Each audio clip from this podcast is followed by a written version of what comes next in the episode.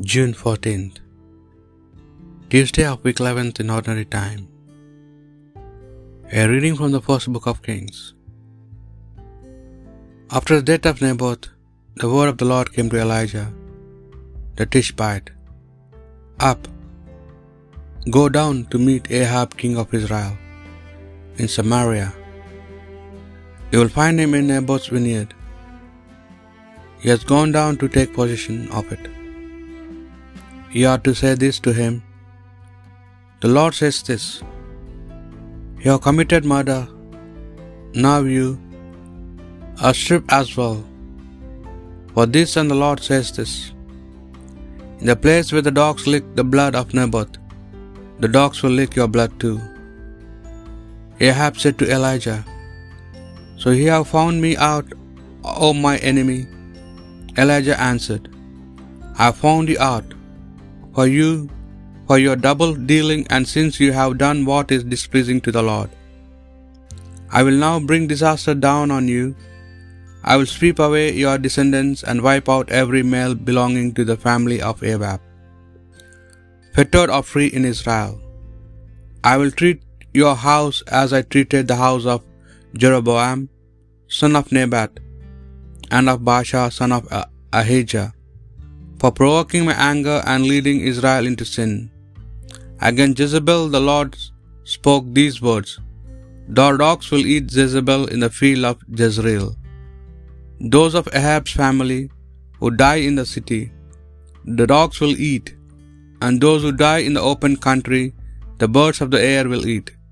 And indeed, there never was anyone like Ahab for double dealing and for doing what is displeasing to the Lord.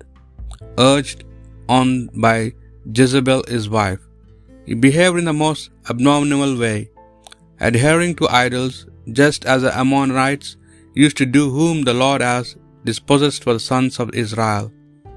When Ahab heard these words, he tore his garments, garments and put sackcloth next his skin and fastened.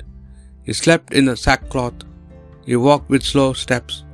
Then the word of the Lord came to Elijah the Tishbite. Have you seen how Ahab has humbled himself before me? Since he has humbled himself before me, I will not bring the disaster in his days. I will bring a disaster down on his house in the days of his son. The word of the Lord. Have mercy on us, Lord, for we have sinned. Have mercy on me, God, in your kindness. In your compassion, blot out my offense. O wash me more and more from my guilt, and cleanse me from my sin.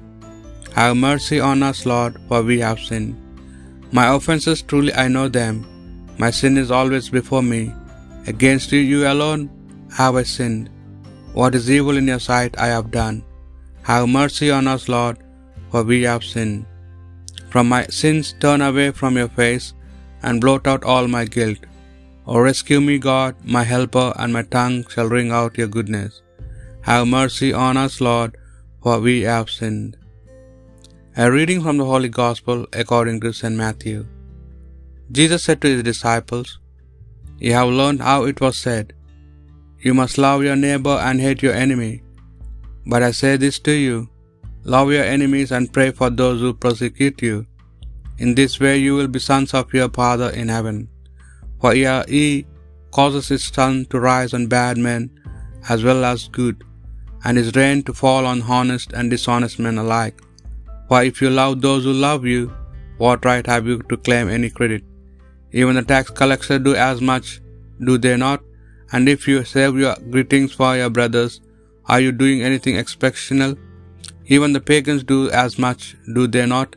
You must therefore be perfect, just as your heavenly Father is perfect. The Gospel of the Lord.